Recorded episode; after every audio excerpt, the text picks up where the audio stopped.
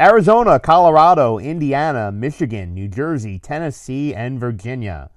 WynnBET is now live in all these states, and the excitement of Wynn Las Vegas has finally landed in online sports betting and casino play. From boosted parlays to live in game odds on every major sport, WynnBET gives you the tools to win. Sign up today for your risk free $1,000 sports bet. Download the WynnBET app now or visit WYNNBet.com to start winning. Blue Wire. It's exciting to win money. Back out to Allen. His three-pointer. Bang! Tie game with five seconds remaining. Is there anything you don't gamble on? Uh, not really.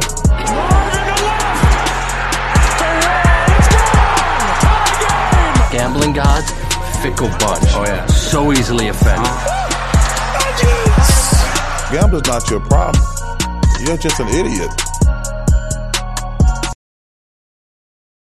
And we welcome you into Full Slate, a Blue Wire Gambling Podcast. My name is Greg Frank on Gambling Twitter at Undercover Greg. Provided we're all still there, of course. He's Alex Uplinger at full underscore slate underscore pod, manages the podcast Twitter at Alex underscore up seven. As we get to NFL Week 11, Titans pick up a win at Lambeau Field to get things started on Thursday Night Football, and now we get to the rest of the point spreads and totals for NFL Week 11. Alex, what's going on, my man? Good to have you back. What's up, buddy? It's great to be back. It's been a while. It has, yeah. So uh, healthy and uh, charged up, ready for the holiday season. Yeah, absolutely, man. Happy to be back. Unfortunately, this is one of the worst NFL slates I can think of in recent memory. Just Oh, on paper, it's yes, so it's- ugly. Yeah. Yeah, this is like the uh the Madden Sim week, right? Right, just get this one over get with. Usually one over there's there's usually at least like five or so games that just instantly jump out, and this week it was probably like one. Yeah. And uh, we'll get to that one. Uh, obviously, I think Dallas and Minnesota are kind of the one that everybody's interested in. A lot of playoff implications there as Minnesota tries to surpass Philadelphia for the number one seed in the NFC. Dallas uh, still very much in contention in that NFC East, a game behind New York, two games behind Philly. So certainly get to that. But let's get started now at Ford Field, where the Cleveland Browns are at eight and a half point underdog on a neutral field now against the Buffalo Bills. Total of 48 and a half. You may even argue this is going to be a home game for the Browns now with how close Cleveland is to Detroit. Uh, Alex, what do we make of kind of the wussification of the NFL not playing in the elements in Buffalo? yeah, I was looking forward to a snow game, but I understand them moving this. I think the travel is really what would be the difficulty here is getting the Browns into the and then the logistics of clearing that much snow out of the stadium and off the field. I understand why, but I was hoping this was going to be in the snow, in the elements. I- I would have liked Cleveland a lot more at that number outside in potential snow with that running game, but now that it's in a dome, it's really uh it would be Bills or pass. I don't know if I can get there really with either of these sides. Yeah, I, I don't. I mean, the thing is, like the Josh Allen elbow thing, I think I, is going to make me leery of betting on Buffalo the rest of the season because you think about it, like I doubt odds makers are adjusting and saying, well, now we got to downgrade Buffalo. Like I, I, I just think like the best teams in the NFL always get priced up pretty expensively in point spreads, and so I feel like a lot of these lines are going to be.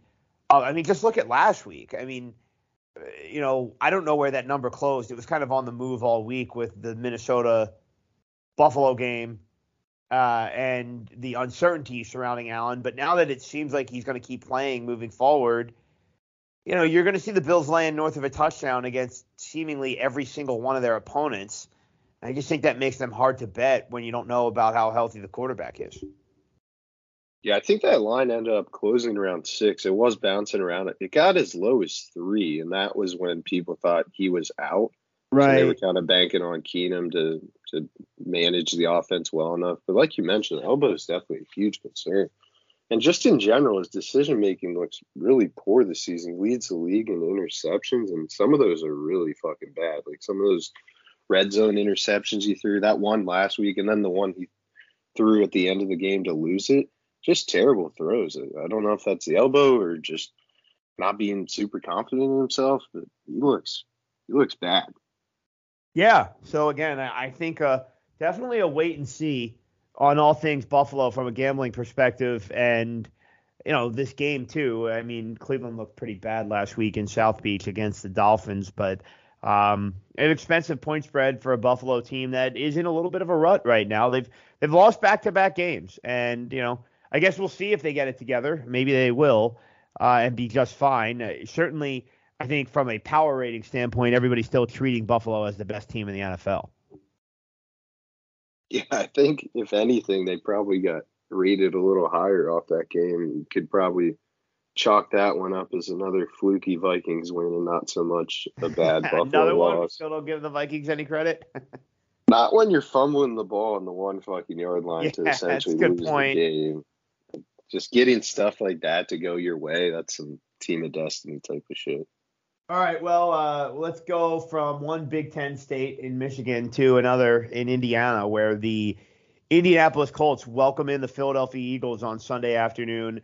Indianapolis catching seven at home as Jeff Saturday debuts as Indianapolis coach Indianapolis coach at home after the win in Sin City last week. Total of 45 and a half between the Eagles and the Colts. I gotta be honest, Alex. Uh, I've watched every Eagles game this year. Obviously, big Eagles fan, and I'm a little worried. Even though it is just, you could say, it's just one loss. That there's a little bit of a blueprint out now on the Eagles. And what did we see Washington really do on Monday night? Chew up the clock, short passing game, ran the ball 49 times, and Monday night was the third consecutive, excuse me, third consecutive game in which the Eagles have allowed at least 140 rushing yards. That hasn't happened since 2006 for the Eagles. So my concern is that that is what teams can do against the Eagles is keep Jalen Hurts and AJ Brown on the sideline and methodically move the ball down the field, shorten the game, and look up at the fourth quarter and you're right there, say 17-14 or, or something like that. That's kind of the game script I could see Indy following. Of course, behind their bell cow running back who's back healthy and looked good last week, Jonathan Taylor. So you're going to give me a touchdown head start in a game that figures to be, you know, I would imagine Indianapolis is going to try and do exactly what I just laid out and just shorten the game and have it be fewer possessions and keep that clock moving. I got to think Indy would be the side here catching seven. And I think also some of what I'm saying correlates to the under, but I think I like Indianapolis plus the touchdown more than the more than the under. I definitely don't hate it. I think that's the only way you can look. Like you mentioned, the, Oh, by the way, I should also add um, Dallas Goedert on IR for the Eagles. So uh, you know that's they're down a weapon there, and massive loss. you know we saw them. You know, still waiting on Jordan Davis. He's not going to be back here. They went out and added Linval Joseph and then Ndamukong Suh this week to try and shore up. Yeah, did, do you think either of those guys are going to play? Yeah, it'll be interesting. I mean, They're going to suit up You know- and just. I mean, they're just plugging the middle, so right? You know that that might be being something that is more worth keeping an eye on in the Eagles' next game. Uh, but as far as how it impacts Sunday, probably minimal at best.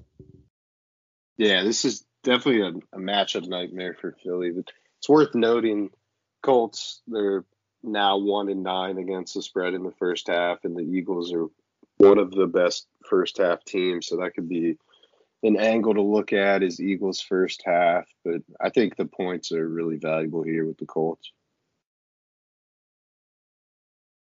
So some agreement on Indianapolis as we move forward and go from the NFC East to the AFC East, where it's a battle of I say bottom feeders because they are well actually I guess the Jets are ahead of the Bills, but regardless, uh, New England at five and four, returning from its bye week in last place in the AFC East. This has been kind of what everybody thought the AFC West would be this year. And you have the Jets returning from their bye week as well uh, as a three and a half point road pooch against the New England Patriots at Gillette Stadium, a total in this game of just 38.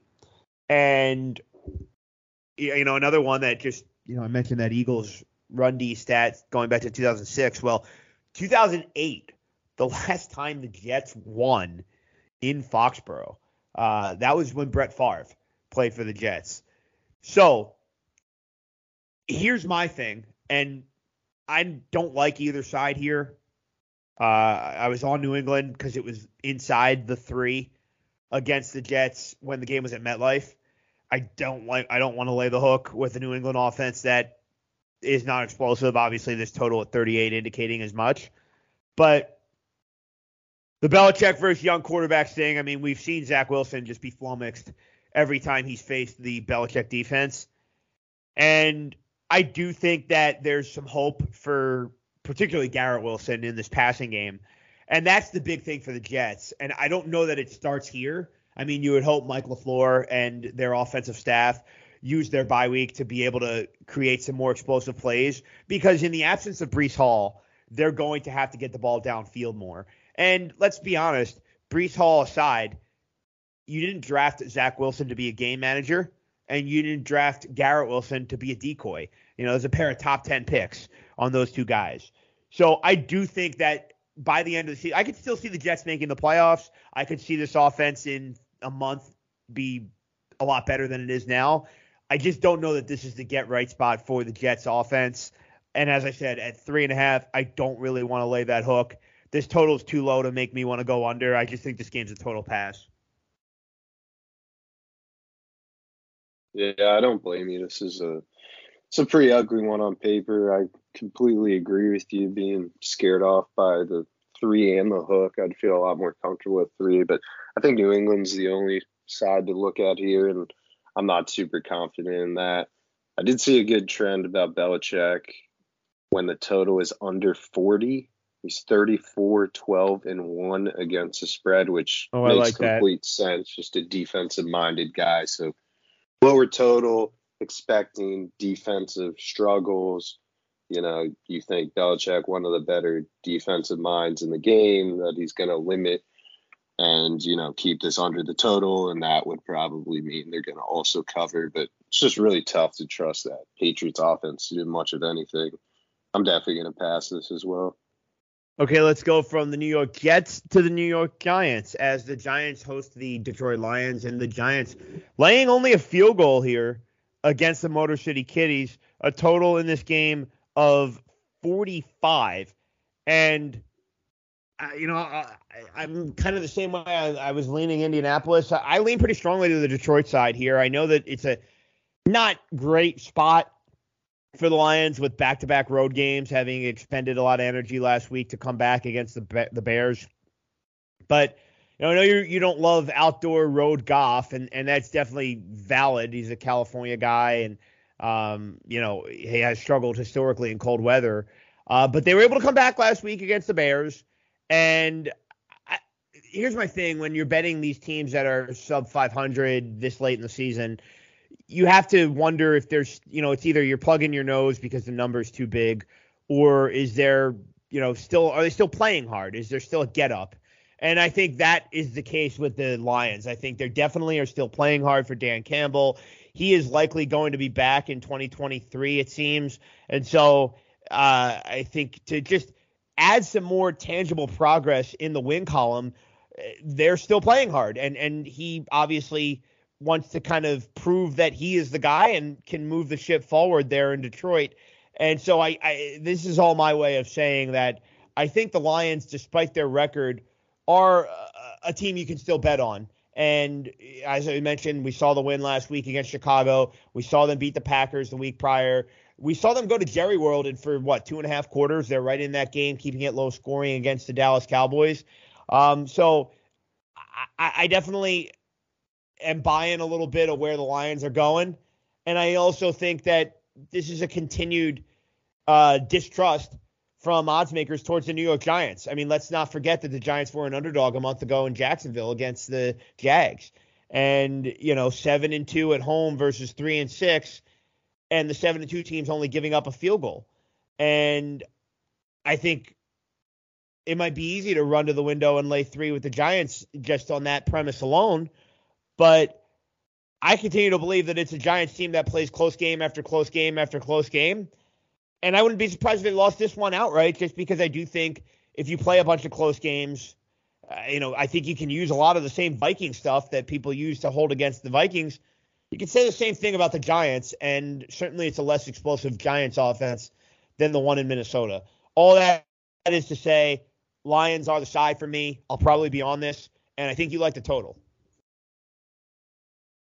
Yeah, I was looking to the under. I know the Lions defense is really bad and their offense is pretty good, so not super inspiring for the under, but the Giants, they're just an under team this season.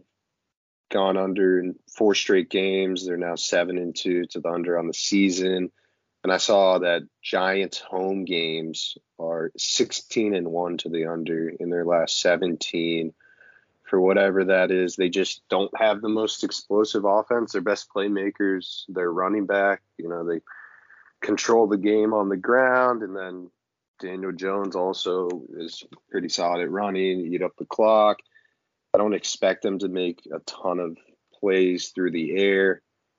I think I would look to the under here, and yeah, I would also think Detroit is the side just in terms of how long can the Giants kind of keep this lucky streak up. I know they're they're winning games, not super convincingly, so the points are much more valuable in these spots. Exactly. I, I just think the game script that the Giants continue to abide by will eventually come back and bite them in the ass. So I, I think it might be this week. Maybe they overlook the giant, you know, look ahead spot perhaps Thanksgiving Day game against the Cowboys. Uh, so I definitely like the Lions on the road plus the field goal. Let's move on and go to Charm City where the Carolina Panthers make the short trip uh, from Charlotte to Baltimore to take on the Ravens. And this the biggest point spread of the week. Baltimore returning from its bye week, laying 13 total in this game of 41 in the hook. I know there's, you know, we talked about it often on this show. When you have high total or low totals with big point spreads, you just automatically take the dog. I don't know though, Alex. I feel like uh, Baltimore coming off its bye week, uh, getting a little healthier. I think Mark Andrews might be able to go, um, and that's a good sign for a Ravens offense that obviously is kind of devoid of playmakers. And I think that the Ravens are, as the you know November turns into December, are a team that will continue to get healthier and find its stride. So, uh, you know, it's a big number. I'm not saying I'd lay it, but I'm not running to take points with Carolina either. Uh, Panthers have certainly looked functional post Matt Rhule, uh, but it's a bad team, plain and simple. So, uh, and and we've seen some tap out ability from Carolina, even you know against an AFC North opponent on the road pretty recently um, against Cincinnati. So likely a pass here, but having said that, uh, you know I wouldn't blame anybody if you did lay all these points with Baltimore. No, especially with it being Baker Mayfield. If this was PJ Walker, I would strongly consider taking the points, but Baker just he's one of the worst quarterbacks in the NFL statistically, which is unfortunate because I was actually kind of high on that move bringing him in. I just think this team is so broken. I don't know how much fight they have. And you mentioned Andrews, he was limited in practice today, but it looks like he's probably going to go. And just the off or the defense now with Roquan Smith, they just they looked really really good um, recently. I would probably lay it here with the Ravens if I had to, especially being at home. But this is complete stay away for me. This game is just ugly. All right, let's go to Houston, where the Washington Commanders return from their biggest week win of the season in Philly laying three, three and a half at some shops still on the road against Texans, total of 41.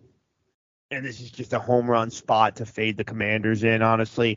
I really don't even care that the number's only three. I was kind of hoping that we'd get a little more given how inept the Texans are, but you know, I, I I was salivating over the possibility here of fading the Washington Commanders on the road, back to back weeks, short week, having played on Monday Night Football, easy flat spot going to Houston to take on the Texans.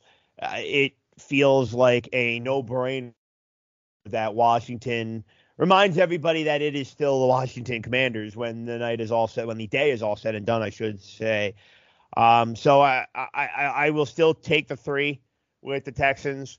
Um, and you know, it, it could easily work out given how inept the Texans are, but this is one where I'd rather lose than not bet the Texans because they're the Texans and watch the Texans win the game outright. That would not sit with me well given how much this spot just screams fade commanders. So I'm going to take the Texans plus. Yeah, I feel like this is pretty much everything we preach in terms of teams, you know, buy low, sell high. The commanders coming Fat off happy. Of, absolutely. Couldn't be fatter, couldn't be happier. And now they go to one of the sleepiest spots probably possible, 1 p.m. in Houston, a game you should absolutely win. But then you see the line's only three. Very weird. Commanders, obviously the better team.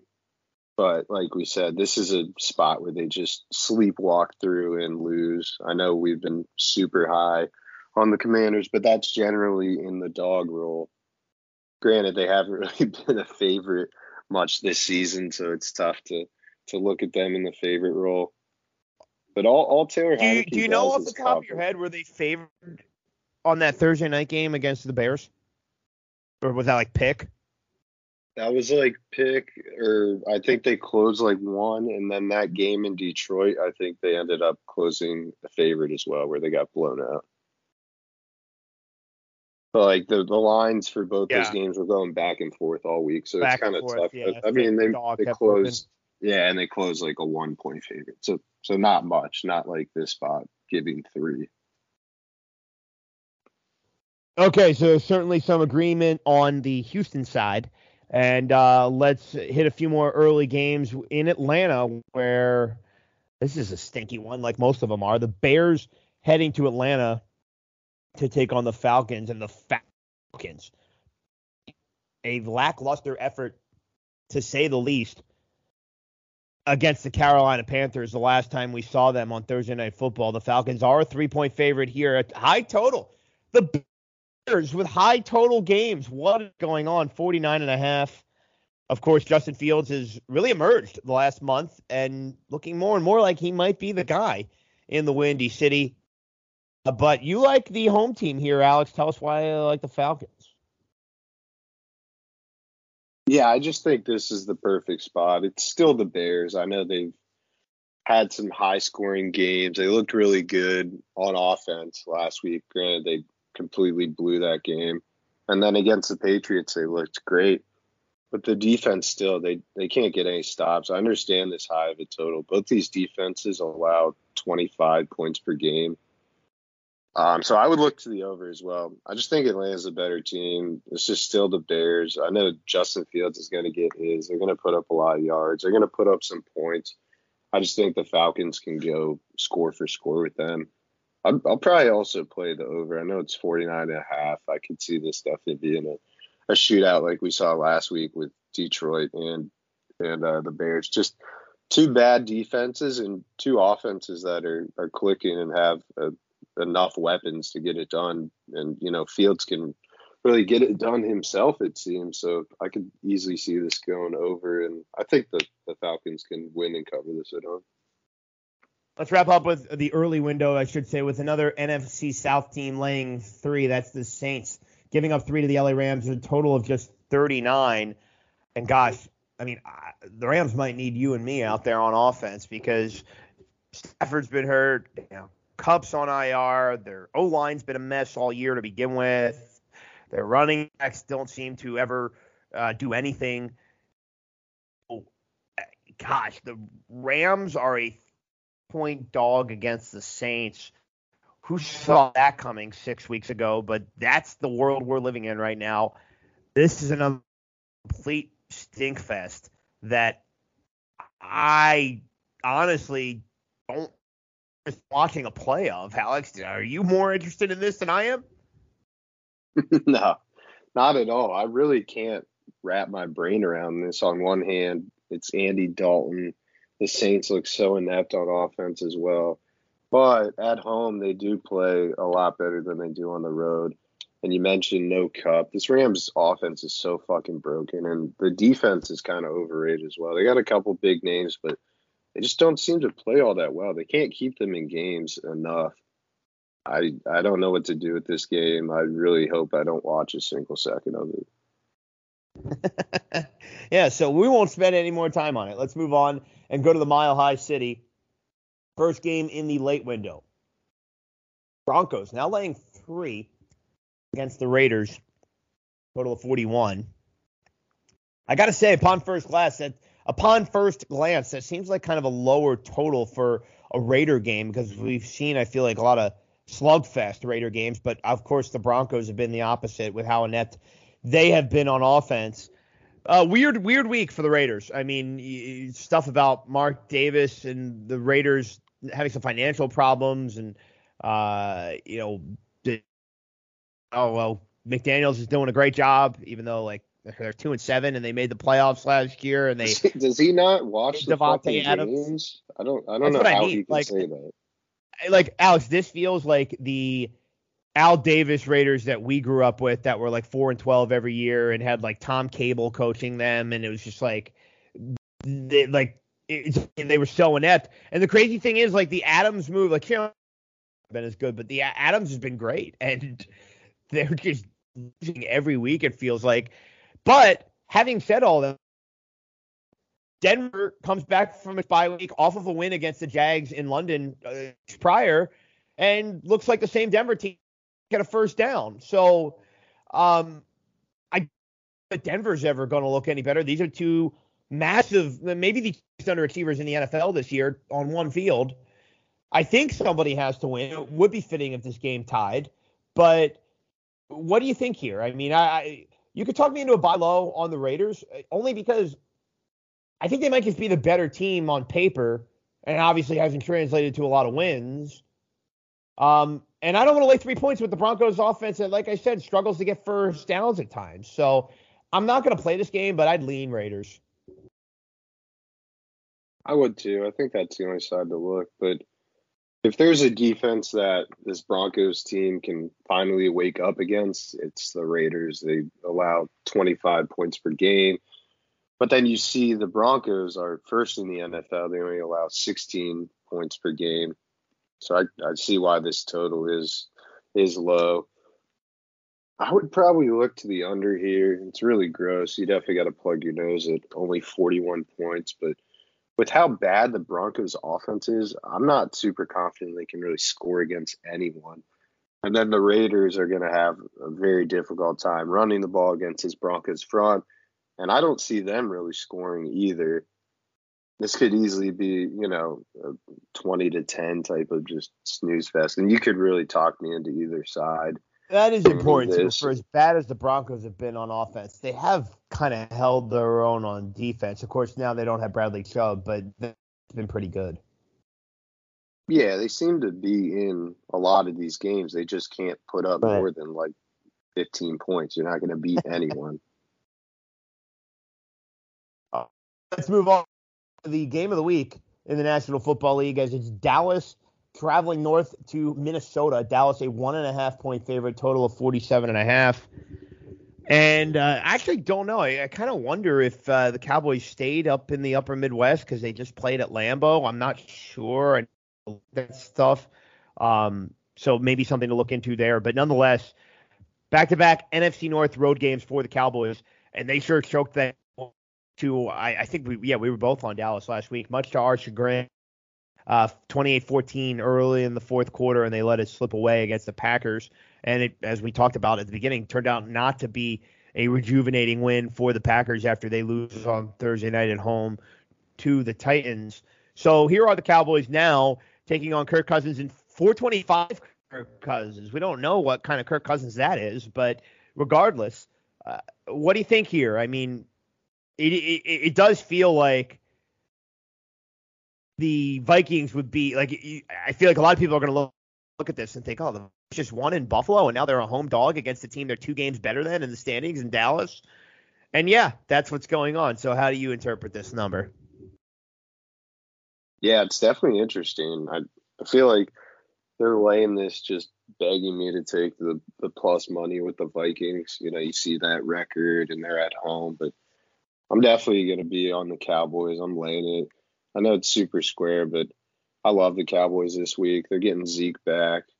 I just don't trust the Vikings at all. On paper, DVOA wise, the Cowboys are by far the better team in every facet of the game. And you mentioned, you know, it's four o'clock Kirk Cousins, which isn't isn't great. It's not a primetime game, but with daylight savings, it will be getting darker, so the lights will be coming on, get a little bright for Kirk.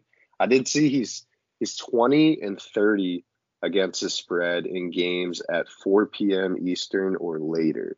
So those lights do come on in the afternoon, and he does seem to turn into a bit of a pumpkin. And I can see that for sure against Dallas with that pass rush. I think he's going to have a nightmare of a game. My biggest concern, though, you know, they always have Justin Jefferson looming to do some insane shit you've never seen before. That always keeps them in the games. I just think Dallas is by far the better team here. By so you're still not buying the Vikings even a little bit. Not even one iota. And I I'm riding a Kirk Cousins MVP ticket plus five thousand, but okay. I, I'm not confident in the Vikings at all. Okay, let's go to the Steel City where Pittsburgh is at home catching four points, total of 40 against the Cincinnati Bengals.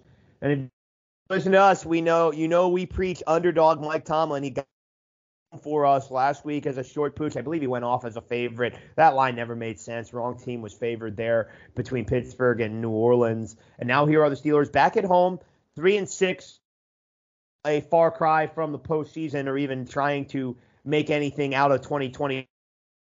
We always talk about Tomlin being a good dog because his teams never lay down, and he always motivates them for these games in which on, on paper there seems to be a lot of mismatches favoring their opponent. Uh, coaching mismatch for sure in Pittsburgh's favor here. I mean, I, I don't, despite getting to Super Bowl last year, I don't think anybody really thinks that highly of Zac Taylor.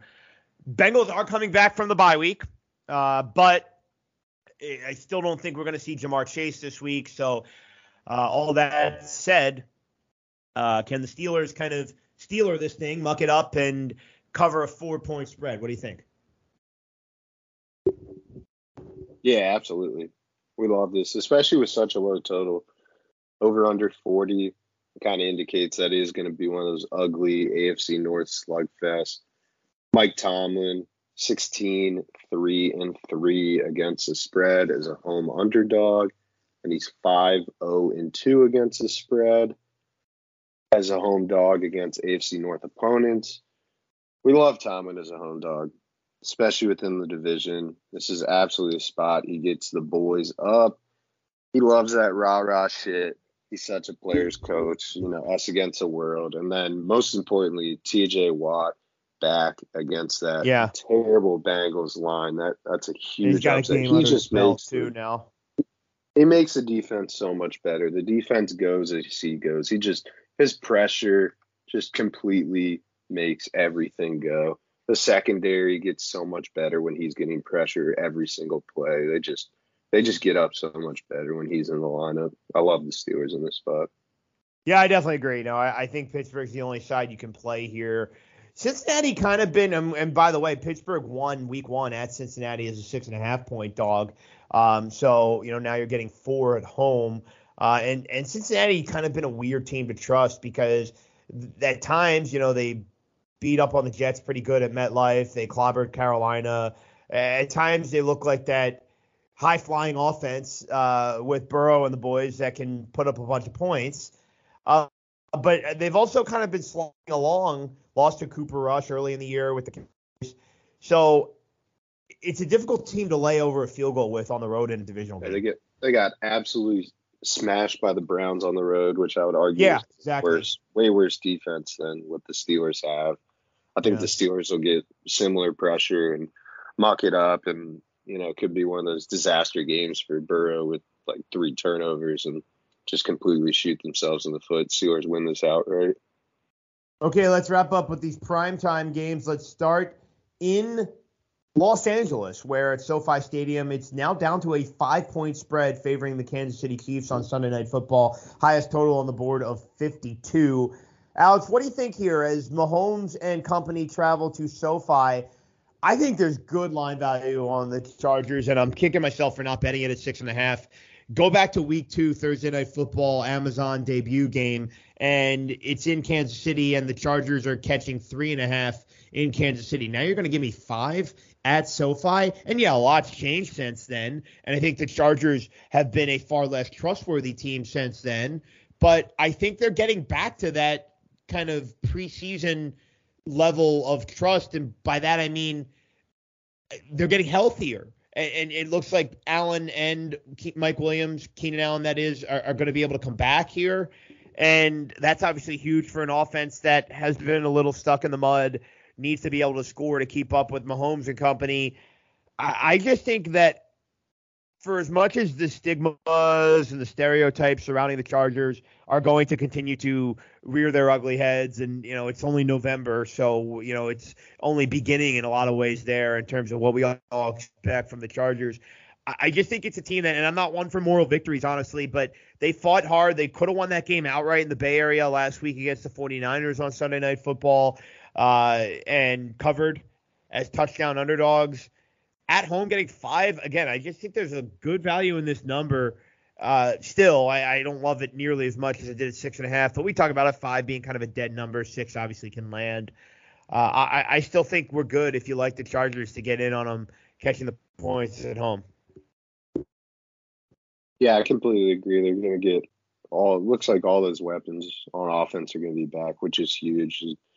Offense is just pretty inept, you know, when their only weapon is is Ekeler. But now with Allen and Mike Williams back, Williams being that deep threat they desperately need, I think Chargers are the only side here. I'm kicking myself. I saw this open at seven. I wish I grabbed that. I didn't play anything early this week. Just didn't love a whole lot, but I do wish I grabbed that. Now being at five, it is such a dead number. I think if you're going to look to the Chargers, I think you just take them on the money line to win this game. I don't think I would grab five. I think I would just play the money line at plus 190. Yeah, that's an interesting look, and, and I don't hate it. I definitely think the Chargers at home are live to win this game, and, and you know mathematically that would put them very much in the mix to still have a shot at the AFC West crown. Just just feels like one of those games where they're either gonna they win the game or they somehow get blown out. or they get slaughtered. Like looking at the Chiefs injury report, you know, uh, Juju's not going to play. He got absolutely destroyed. He didn't practice today, and it's a concussion thing. I can't imagine you miss Thursday with a concussion and you'll be good to go Sunday. And then Scantling was limited, McKinney Right. was limited. So Kadarius Toney out of weapons, number so one they're- receiver. Yeah, I mean, he, he looked it last week, right? Yeah, he did. That's a huge upgrade for them. All right, let's wrap up with another international game in Mexico City, neutral field between San Francisco and Arizona. Uh, point spread certainly not indicating a lot of faith in Kyler Murray's status. Eight point line favoring San Francisco, total of 43 in the hook. Uh, what do we do here, Alex? Neutral field, big number. Colt McCoy's been functional for Arizona. Can you plug your nose on the Cardinals, or uh, is this where the 49ers train kind of, you know, continues to move down the tracks? And San Francisco, a team that I think everybody thinks it's better than its five and four straight up record. Do they deliver their best performance of the year? I don't know here. I'm not sure either. The, the more I look at this, the more I think the, the Niners are going to just roll. I just don't love laying over a touchdown. If this was seven, I'd feel a lot more comfortable. You get the push when they inevitably win by seven. But just looking at the Cardinals injury report, it's very concerning. Hopkins didn't practice, Ertz didn't practice, Kyler was limited. and it's a hamstring thing. So you know, even if he plays, he's such a mobile guy. That's a majority of his game is making those plays on the run. You know, hamstring. Well, you that's also have to you could- also have to think too if you're the Cardinals, they're four and six. Like even if he plays and they win, okay, now you're five and six. Like maybe you're kind of still in it, but part of them also has to think with their long term investment, like long term is health. this where we punt on the season? Do we want to even risk it? Type of thing. That's what I mean. Yeah. especially against that that Niners defense that just Right. swarms and yeah, it, that's a good point. So yeah, I agree. I, I think the more you think about it, yeah, San Francisco is probably the side, but it's a steep number in a division game, and uh, you know, I I don't know well if there's any impact at all the Mexico thing too, and who that might.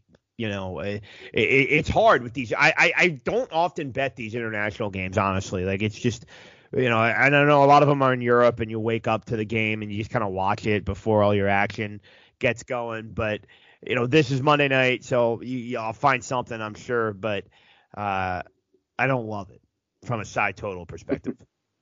No, I don't either, and I wouldn't. I generally don't play teasers, but I wouldn't fault anyone for Teasing putting the Niners yeah. in, yeah, with their favorite other leg. Maybe get the Steelers up to to nine and a half, Yeah, ten, yeah. depending on the Good luck. book. Yeah. All righty, Alex. Well, it was a shorter pod this week, but obviously these games are uh, games that we don't have a lot to say about. So we made it through it, and uh, let's enjoy Week 11 as best we can. Let's say. Yeah, absolutely. They say uh, sometimes the best bet is the one that you don't make. Yeah. Although I'm a absolute degenerate, so I'll be forcing so ton we're still gonna make ten bets. Yeah. Yeah, absolutely. All righty, buddy. Uh, talk to you soon, and uh, I guess enjoy your Thanksgiving if we don't link up before then. Yeah, sounds good, man. That's All right, he's Alex Uplinger at Alex underscore up seven, manages the podcast Twitter at full underscore slate underscore pod. I'm Greg Frank at undercover Greg on gambling Twitter at G underscore Frank six for all my sports takes. That is going to wrap things up for another edition of Full Slate. Thanks to everybody for tuning in. And as always, please play responsibly.